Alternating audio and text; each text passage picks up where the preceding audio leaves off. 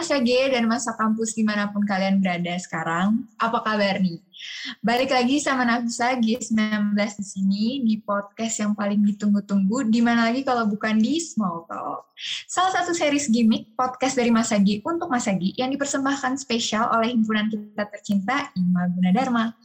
Nah, di tengah rintik hujan Bandung malam hari ini nih, ya kebetulan sekarang masuk bulan-bulan akhir tahun di mana musim hujan menyelimuti Indonesia. Nafisa bakal nemenin Mas Agi yang mungkin lagi nugas, lagi makan, lagi bersih-bersih atau mungkin lagi di tengah perjalanan yang pasti jangan pas lagi rapat ya. Itu mah kalian nanti ke distraksi. Karena topik kita malam hari ini tuh Nafisa mau bawain suatu hal yang seru. Kenapa seru?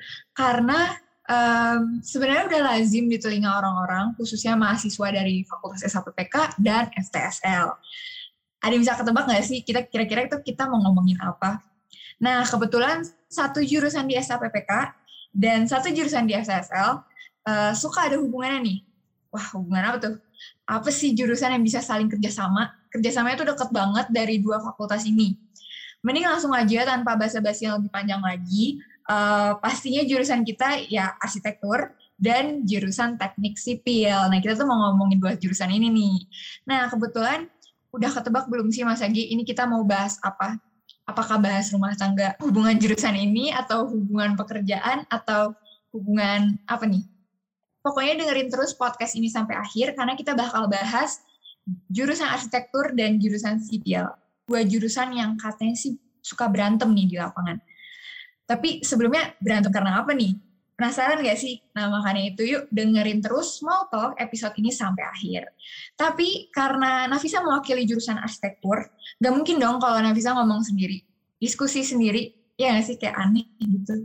Makanya uh, malam hari ini Nafisa bawa temen dari jurusan sebelah nih, dari jurusan sipil.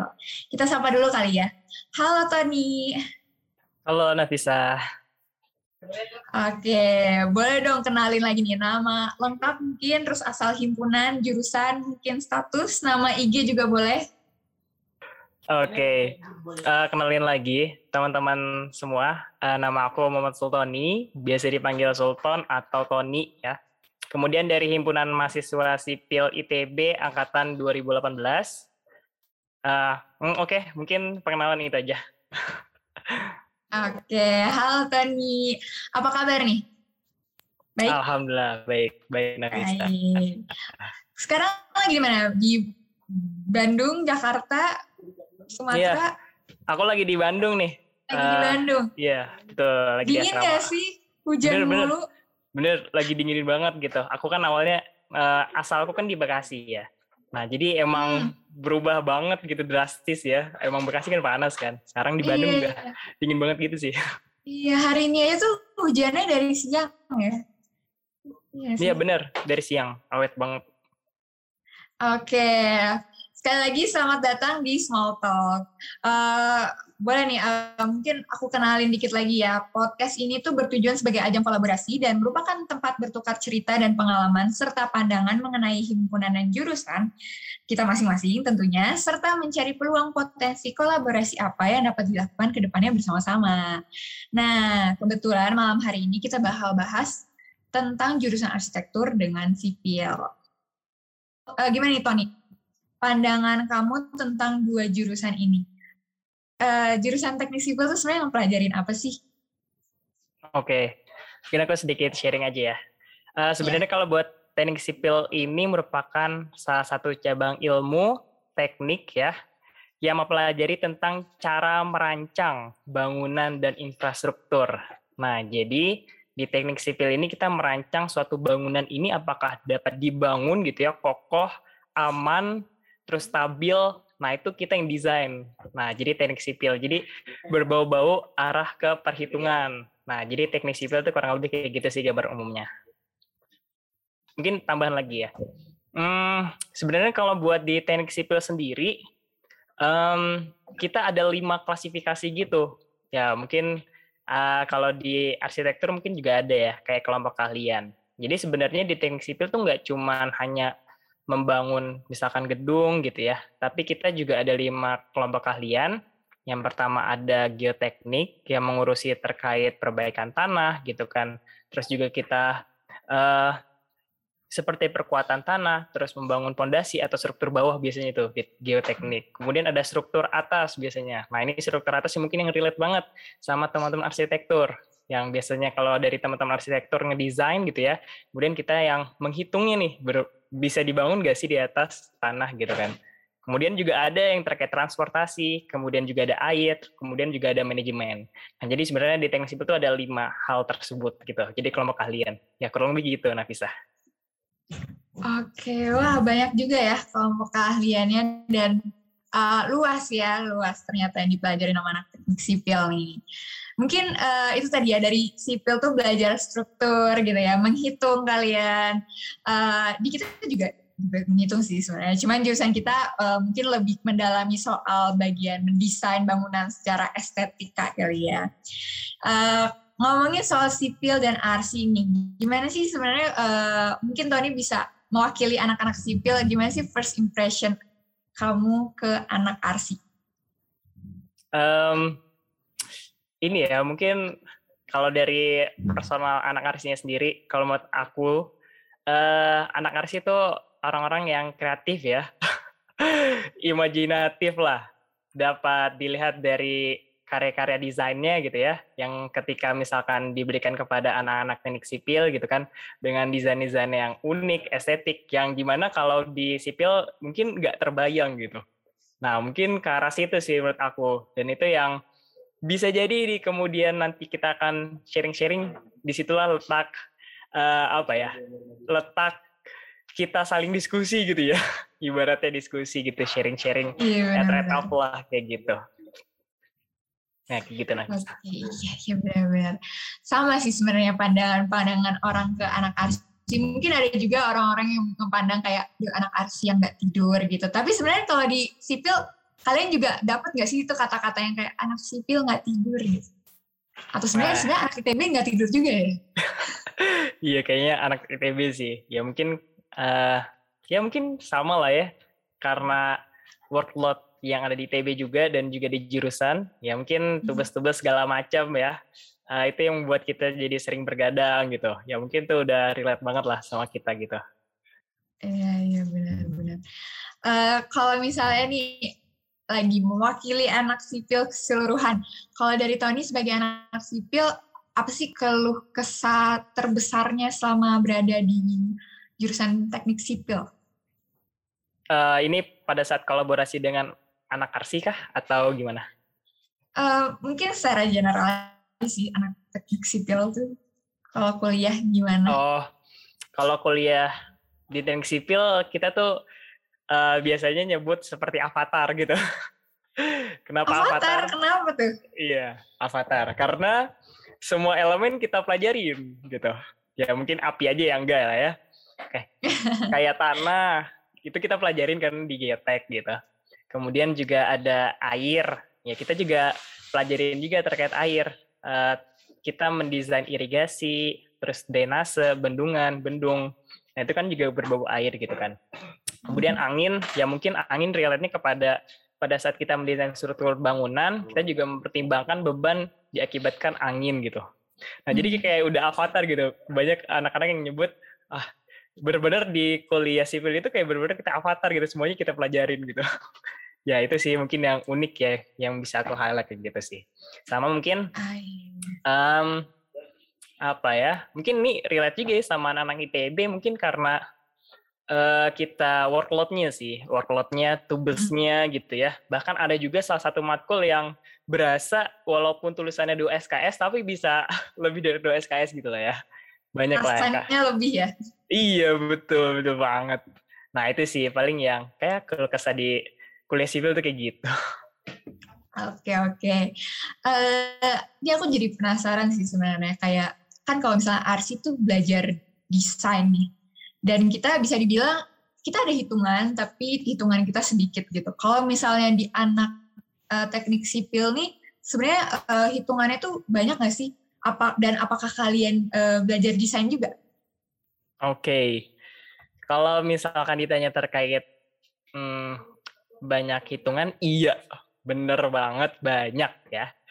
Uh, jadi kita kan mendesain suatu struktur ya.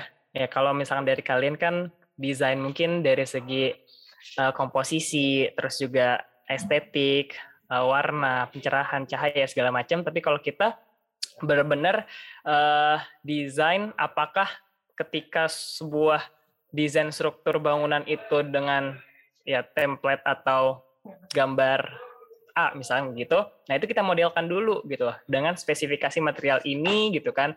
Terus dimensinya ini apakah cukup gitu ya, cukup kokoh, aman, stabil. Nah, itu sebenarnya kita desain di arah situnya sih. Nah, jadi itu penuh sekali dengan perhitungan, jujur ya, hampir semua. Mulai dari aspek tanah ya, tanah itu ada hitung-hitungannya gitu kan. Apalagi uh, ya pokoknya adalah hitung-hitungannya banyak gitu. Kemudian juga kita mendesain struktur bawah, kemudian juga ada struktur atas gitu, terus desain stabilan segala macam itu perlu banget dengan hitung-hitungan. Nah, kemudian pertanyaan yang kedua, uh, apakah di sipil belajar desain juga? Secara umum sih enggak ya, secara umum enggak. Uh, jadi full kita dilatih untuk um, ya merancang suatu bangunan itu apakah uh, dia stabil ya mungkin tadi sedikit aku notice juga yang sebelumnya ya kita full hitung-hitungan gitu. Hitung-hitungan hmm. dari desain misalkan anak arsi gitu kan kita hitung.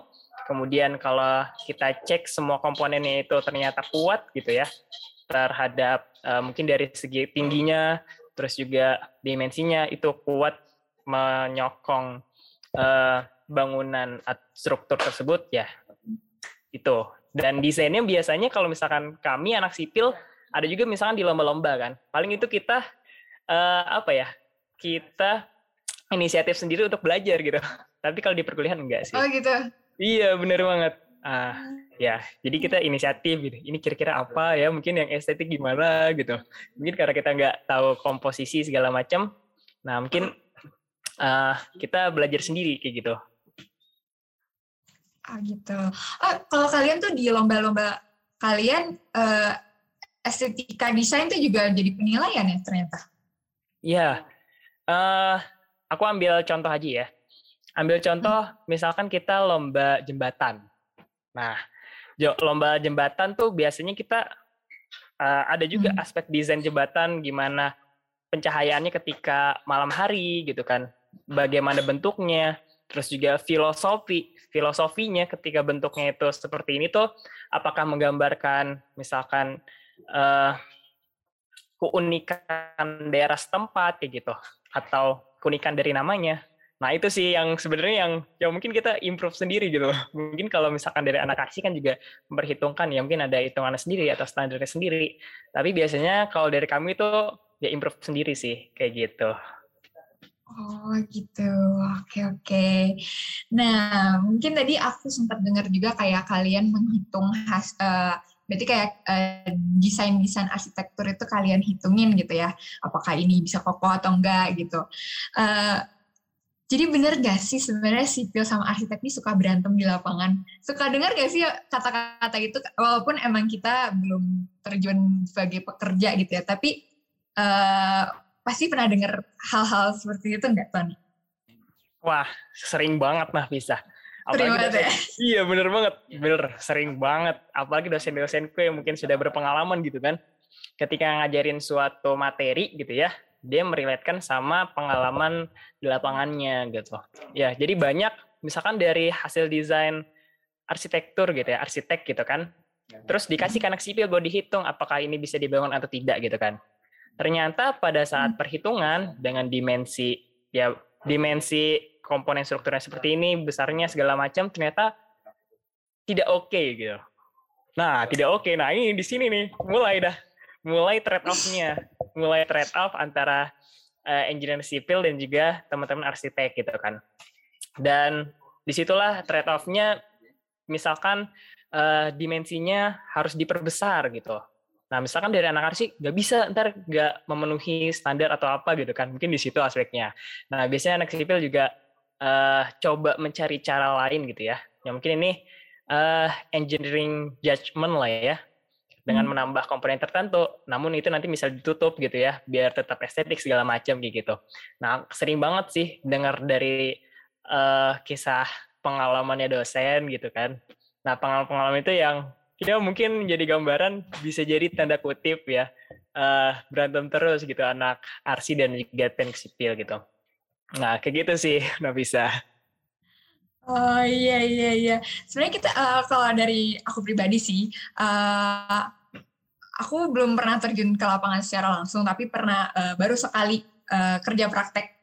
Dan uh, selama kerja praktek itu, aku uh, mungkin aku cerita dikit ya kayak aku emang bangun uh, membuat bangunan high rise building dan emang perhitungannya itu harus benar-benar harus benar-benar pas gitu. Kayak uh, kolom-kolomnya itu tuh harus uh, sesuai gitu dengan struktur. Karena nanti tuh bakal ada kita kayak diskusi sama bagian konstruksi. Mungkin anak sipil di situ kali ya aku juga kurang kurang tahu. Uh, nah di situ anak sipilnya uh, ada pihak konstruksinya itu yang kayak ini nggak bisa di sini gitu. Ini ini kurang kuat gitu. Mungkin di situ kali ya yang suka ada clash clashnya gitu. Yang bikin kita jadi revisi revisi lagi. Ya namanya juga pekerjaan ya. Terus kalau misalnya nih uh, biasanya uh, kalau misalnya dari Tony sendiri selama berarti kan udah empat tahun ya kuliah eh berarti tiga tahun lah ya kuliah di jurusan teknik sipil nih. Um, gimana sih kesan kamu ngelihat desain anak arsitektur sejauh ini? Pernah nemuin yang rumit gak? Yang kayak, ih aduh aneh banget gitu, ini bisa gak sih dibangun? Ah, uh, mungkin kalau terkait desain anak arsi sendiri mungkin sering lihat ya, mungkin kalau di Google nyari mungkin bangunan-bangunan yang uh, modern segala macam, pasti kan bentuknya unik-unik gitu kan. Nah, hmm. uh, mungkin kalau dari apa ya, aku sendiri mungkin masih perlu belajar lagi untuk ngedesain itu ya. Tapi kalau misalkan udah ada bentuknya, berarti kan sudah bisa dibangun gitu kan. Dan mungkin dari segi teknik sipilnya pun juga uh, bangunan tersebut memang uh, aman gitu ya, aman dibangun, kuat dari segi strukturnya, terus juga stabil segala macam kayak gitu. Dan impresi aku kepada desain-desain anak arsi ya, ya itu sih uh, unik gitu ya dan um, menarik untuk untuk di, dibuat challenge kali ya. Mungkin kalau menurut aku gitu challenge. Sebenarnya ini kalau dibangun tuh menjadi satu hal yang luar biasa gitu kan. Dengan desain yang mungkin uh, ya luar biasa ya. Desain yang tidak seperti pada umumnya. Nah itu mungkin estetik terus juga dari bentuknya mungkin abstrak segala macam. Nah itu bisa menjadi ikonik juga sih. Dan kalau menurut aku sih kayak gitu Oke oke. Kalau misalnya nih uh, dari Tony sendiri, tahu nggak sih kayak arsitek-arsitek terkenal yang suka bikin bangunan-bangunan rumit aneh gitu? Oke. Okay. Kalau hmm, mungkin koreksi ya. Kalau salah, mungkin aku tadi juga sedikit coba baca liter literatur gitu sih. Uh, yang oh, pertama, iya, Frank Gehry ya Ya bener gak sih? Ya ada. Ya. Terus sama Zaha Hadid. Ya. Nah, itu sih bener. paling. Gimana nih pas lagi nyari nyari-nyari referensi pasti kalau lihat apa nyari di Google misalnya pasti keluar kan bangunan mereka dan gimana nih pandangan kamu melihat bangunan Aduh. mereka? um, aku langsung apa ya? Ini gimana? Gitu ya. Kolomnya gimana? Bentuknya gimana? Gitu. Langsung mikir keras itu sih. Ini perhitungannya gimana? Gitu kan. Nah jadi uh, kalau dilihat hmm. bangunannya benar-benar unik banget gitu ya. Bahkan mungkin kalau dari segi anak sipil gak kebayang gitu loh. Biasanya yang uh, dari anak sipil tuh kita mungkin di perkuliahan ya. Kita tuh bangun-bangunan struktur yang dia simetris lah ya. Kotak gitu hmm. terus lantai 11 ya mungkin buat latihan lah ya. Atau uh, misalkan hmm, kotak cuman nanti di tengahnya ada kita desain buat lift atau enggak dinding geser segala macam kayak gitu kan. Ya mungkin lebih advance lagi gitu. Nah cuman kalau misalkan dibandingkan dengan yang uh, desain arsitek yang mungkin tadi narasum eh uh, tokoh tersebut gitu ya langsung mikir gitu. Ini gimana gitu Uh, karena di sipil pun selain kita mendesain rancangan struktur, kita juga memikirkan bagaimana pelaksanaannya di lapangan, bagaimana material penyusun strukturnya kayak gitu. Nah itu kita juga mempertimbangkan gitu kan. Nah jadi kalau misalkan dengan desain-desain yang unik gitu ya, wah ini menjadi apa ya challenge tersendiri sih materialnya bagaimana gitu kan terus metode pelaksanaan konstruksinya bagaimana gitu nah itu langsung langsung terlintas lah di pikiranku tuh kayak gitu sih oke iya jadi uh, uh, desain yang unik itu tuh jadi bahan pemikiran kalian juga ya gimana komponen strukturnya gimana terbangunnya gitu kan ya kalau di teknik sipil nih, kalau misalnya masuk ke ranah kerja, kalian membutuhkan portofolio nggak? Pasti butuh, apalagi dengan butuh, saingan ya? juga kan, saingan iya, benar-benar. anak-anak sipil ya, lainnya. Betul. Sama sama arsitektur ya. Terus kalau misalnya di portofolio tuh, kalau kalian masuk ke dunia kerja, itu biasanya uh, dilihat nggak sih yang kayak uh, lebih rumit tuh biasanya lebih dicari gitu? Gitu nggak? Atau apa sih biasanya dilihat sama orang-orang di ranah kerja terhadap portofolio kalian? Oke, okay. uh, eh, biasanya ini ya, uh, yang aku tahu, misalkan kita saat di dunia pasca kampus, saat mencari pekerja, misalkan ada si recruiter ya, nah pasti hmm. mereka membutuhkan kompetensi ya, kompetensi orang-orang yang ingin dicari gitu ya dengan kriteria yang sudah ditentukan dengan detail pekerjaannya. Nah, kemudian dari kita berarti harus mencocokkan atau setidaknya sama dengan kompetensi yang dibutuhkan. Nah, kompetensi itu bisa uh, kita apa ya parameter tercapainya dari pengalaman-pengalaman atau hasil pekerjaan yang sebelumnya sudah kita lakukan gitu kan. Nah, itu bisa jadi ketika kita misalkan ngedesain suatu bangunan yang rumit gitu ya. Itu jadi suatu pengalaman atau poin plus sih menurut aku sendiri ya. Karena bisa jadi orang-orang yang demikian tuh jarang gitu. Apalagi yang uh, level-levelnya ya level-level internasional, uh, level-level nasional gitu kan. Nah, itu hmm. sangat-sangatlah bisa menjadi poin plus bagi kita gitu ya dalam menambahkan ya dari pengalaman di portofolio gitu sih. Kalau menurut aku gitu. Oke oke. Kalau kamu sendiri uh, tadi udah mulai kerja praktek gitu nggak? Ada kerja praktek atau magang gitu udah udah mulai? Iya, aku udah. Aku udah. Semester berapa? Aku semester ini. Semester ini tuh aku udah oh, magang. Iya. Oh, oke oke oke. Oh udah magang ya. Gimana uh, selama magang? Apakah berbeda banget dengan dunia perkuliahan atau gimana? Um, iya sih, berbeda banget ya. Apalagi di saat pandemi ini sih Nafisa. Jadi uh, kita tuh, oh, Uh, apa ya, ditekankan untuk lebih agile kayak gitu kan. Jadi hmm. ada nilai-nilai perusahaan gitu kan. Terus kita emang harus mengikuti gitu peraturan, terus juga mengejar targetan gitu. Dan banyak yang aku dapetin gitu ya di saat magang tuh uh, ada beberapa skill-skill yang sebelumnya tidak diajarkan atau mungkin desain-desain dengan aplikasi tertentu di perkuliahan tidak diajarkan, namun harus dipakai di ya di magang gitu. Nah itu sih, jadi ngekspor juga gitu kan, nambah ilmu, nambah pengalaman, nambah relasi juga itu sih kalau dari aku. Iya. Oke, okay. uh, eh, kalau Tony sendiri ini ada nggak sih uh, perancang bangunan atau struktur yang diidolain? Hmm, ada. Yang terkenal nih. Siapa? Oke, okay, mungkin Oke itu pernah masuk berita juga ya di Indonesia. Oh ya? Iya. Uh, mungkin kalau jembatan lengkung di Kuningan nggak salah di Jakarta ya. Nah itu pernah masuk tuh terkait jembatan lengkung dengan metode konstruksi dari sisi kiri dan kanannya tuh sama-sama gitu. Sama-sama dibangun dan ketemu di tengah. Jadi kan ada probabilitas kemungkinan dia ketika tidak apa ya uh, sudutnya itu berbeda, hmm. itu bisa aja nanti nggak ketemu di tengah gitu. Iya benar. Nah, benar. Ya karena metode konstruksinya tuh kita tidak boleh mengganggu uh, lalu lintas yang ada di bawahnya. Nah, jadi dari atas gitu kan, dari atas dibangun gitu. Nah, itu menurut aku, uh, oh ya, namanya ya belum aku spill ya. namanya yeah. Arvilla Deli Triana.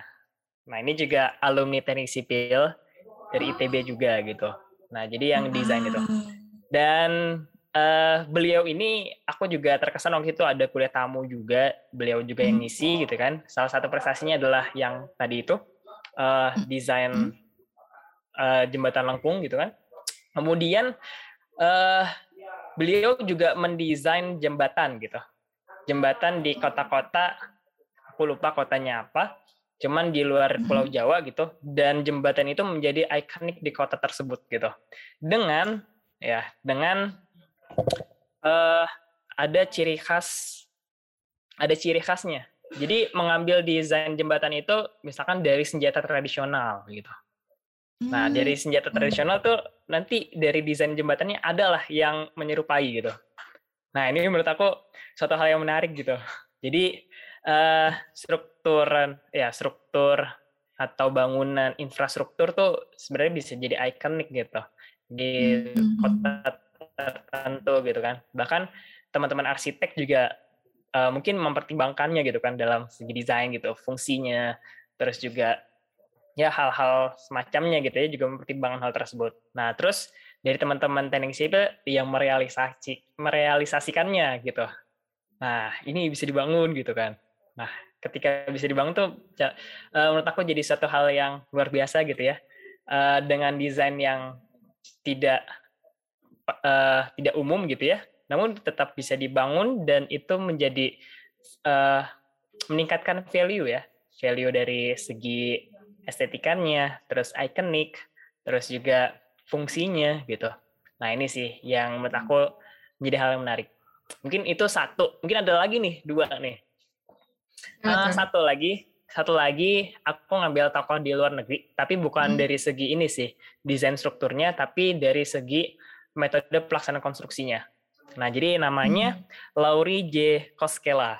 Nah, di, jadi uh, beliau itu uh, perintis yang namanya kalau di dunia teknik sipil itu uh, perintis konstruksi ramping atau lean construction ya mungkin kalau dari hmm. teman-teman arsitek uh, pernah mendengarnya. Jadi di mana ketika kita membangun gitu ya, membangun suatu struktur gitu, metode pelaksanaan konstruksinya, uh, di setiap pekerjaannya itu kita benar-benar perhatikan value gitu. Kita benar-benar perhatikan uh, proses untuk mencapai value dan meminimalkan waste atau uh, ya sampah gitu ya sampah atau satu hal-hal yang merugikan lah gitu. Karena yang biasanya terjadi saat di proyek itu banyak sekali waste-waste gitu. Uh, sebagai contoh, hmm. misalkan kita bangun suatu gedung, kita memerlukan berbagai material gitu kan. Misalkan baja, semen, pasir, kerikil dan lain sebagainya. Apabila kita misalkan asal-asalan gitu ya, uh, jadi sih jadi, tapi bisa jadi banyak sekali sisa-sisa gitu. Nah, sisa-sisa itu akan menyebabkan kerugian bagi kita gitu loh. Nah, jadi ketika kita uh, ini mindset juga sih. Dan ini aku bahkan apa ya uniknya aku bisa mengimplementasikan ini ke kehidupanku gitu loh. ya ini ya? iya jujur aku uh, kehidupanku. Jadi dan construction ini merupakan prinsip ya. Prinsip bagaimana kita meningkatkan meningkatkan sebuah value atau ya value ya atau suatu keinginan yang ingin kita capai gitu dan meminimalkan uh, suatu hal yang sia-sia. Nah, prinsipnya kayak gitu. Sebenarnya ini diadopsi dari manufaktur. Kalau manufaktur itu industri kan, pabrik segala hmm. macam. Nah, sebenarnya itu dari pabrik Toyota gitu kan. Nah, ini dikembangkan dulu nih, Lin. Terus diadopsi ke dunia pembangunan gitu. Nah, terus aku adopsi juga ke dunia kehidupan sehari-hari gitu. Jadi gimana caranya misalkan gitu ya. Uh, aku aku sendiri ya. Ini sedikit shaping aja. Uh, ketika aku mendesain template kerja gitu atau jadwal waktu gitu. Uh, template misalkan tempat laptop di mana, terus tempat buku di mana, kemudian juga misalkan uh, dari segi penjadwalan, aku tuh sekarang ingin meminimalkan waste terkait ini sih, menghindari distraksi dari sosial media kan. Nah, biasanya aku tuh emang menargetkan waktu gitu sih. Menargetkan waktu di mana waktu tersebut emang misalkan aku fokuskan untuk belajar ya udah aku plot misalkan 20 menit belajar ya udah fokus belajar. Kemudian uh, kalau untuk istirahat 5 menit ya udah fokus 5 menit gitu. Jadi aku timerin gitu. Begitu pula di proyek gitu kan, di proyek. Jadi untuk setiap pekerjanya, pekerjaan itu benar-benar harus kita maksimalkan, mengikuti sesuai prosedur gitu untuk meminimalisir berbagai waste yang ada gitu. Nah, ini sih yang uh, aku terapkan juga dalam kehidupan sehari-hari dan apa yang menginspirasi aku sih. Ya, kurang lebih kayak gitu, Nafisa. Oke, wah keren juga ya. Ternyata uh, jadi prinsip hidup, prinsip kerja juga ya jadinya. Meningkatkan value dengan meminimalisir juga waste-nya ya. Um, mungkin uh, terakhir kali ini, dari Tony ini ada nggak pesan uh, dari uh, Tony sebagai mewakili sebagai uh, mahasiswa teknik sipil, pesan-pesan kepada anak arsi? Ada nggak? Oke. Uh, mungkin aku kembali lagi kayak di awal ya. Uh, mungkin tanda kutip ya, sering kita dengar saat di lapangan saat, saat di proyek tuh kita uh, antara anak arsi dan juga sipil tuh tanda kutip berantem gitu ya. Tapi menurut aku pribadi tuh uh, berkolaborasi, bekerja sama gitu ya. Sebenarnya itu ya diskusi sih diskusi tarik ulur gitu ya untuk mencapai sebuah value yang sama gitu. Value-nya apa? Yaitu terbangunnya ya bangunan yang ingin diinginkan gitu kan. Nah jadi sebenarnya tuh kita nggak berantem kalau menurut aku pribadi sih. kita nggak berantem, yeah. kita diskusi gitu ya. Uh, diskusi uh, istilahnya trade off lah ya, tarik ulur uh, uh, untuk mencapai kondisi yang optimal gitu. Nah, jadi kan bisa jadi ya. Karena di teknik sipil tuh kita juga belajar atau menerapkan prinsip yang namanya BMW, yaitu biaya mutu waktu gitu kan, mempertimbangkan itu juga. Bisa jadi dengan hmm. desain yang uh, mungkin diajukan oleh teman-teman arsitektur, coba kita tinjau nih dari segi biayanya, terus juga waktunya, mutunya, apakah uh, maksimal atau enggak gitu bisa jadi ada yang salah satunya tinggi, satunya rendah gitu kan. Tapi kita sama-sama mencari kondisi yang paling optimum. Karena dari optimum tersebut kita akan lebih apa ya? mendapatkan value yang paling maksimal lah kayak gitu. Nah, kalau menurut aku sih kayak gitu sih buat teman-teman RC gitu ya dan juga teman-teman sipil gitu. ya, kayak gitu lah bisa. Oke, wah makasih banget nih. Udah uh, cerita-cerita sharing-sharing terus kayak bagi-bagi uh, pandangan apakah kita itu emang beneran berantem ya di lapangan. Tapi sebenarnya enggak ya kita tuh kayak diskusi untuk mencapai value yang sama sesuai tadi tadi uh, pandangan Tony. Uh, untuk sama-sama membangun suatu bangunan yang pastinya bermanfaat buat orang banyak. Um, seru ya ternyata hubungan dua jurusan ini yang saling uh, bergantung satu sama lain ya. Menurut aku saling bergantung satu sama lain yang hubungannya kuat banget nih di lapangan. Intinya tuh uh, tanpa arsitektur apalah sipil tan tanpa sipil apalah arsitektur ya sih semoga ke depannya ranah kerja kita bisa sama-sama menghasilkan sesuatu yang bagus baik aman nyaman serta indah tentunya ya dan bermanfaat juga untuk orang banyak Uh, makasih banyak nih buat uh, Tony yang udah nyempetin ngobrol-ngobrol di podcast Small Talk. Mungkin sebelum pamit boleh nih uh, Tony share kontak sosial media atau uh, pribadi atau HMS atau teknik sipil mungkin kalau ada. ada Oke, okay, boleh banget deh. Um. Mungkin di IG aja kali ya. Di IG iya, uh, buat aku sendiri uh, Sultan underscore BILLY atau Billy, Sultan Billy. Kemudian sabi banget nih teman-teman buat pantau terus terkait uh, atau tertarik juga terkait hal-hal yang dilakukan oleh teknik sipil gitu ya. Bisa juga uh, ya di HMS ITB, kemudian juga ada majalahnya anak-anak sipil gitu ya terkait ya material, terus teknik bangun, uh, suatu bangunan gitu kan. Nah, sabi banget di follow di Cremona gitu. Nah, mungkin oh, itu iya. aja sih sedikit marketingnya. Oke. Okay. Iya. Oke, makasih banget nih Tony udah nemenin ngobrol-ngobrol uh, uh, di malam hari Bandung yang sangat dingin ini ya.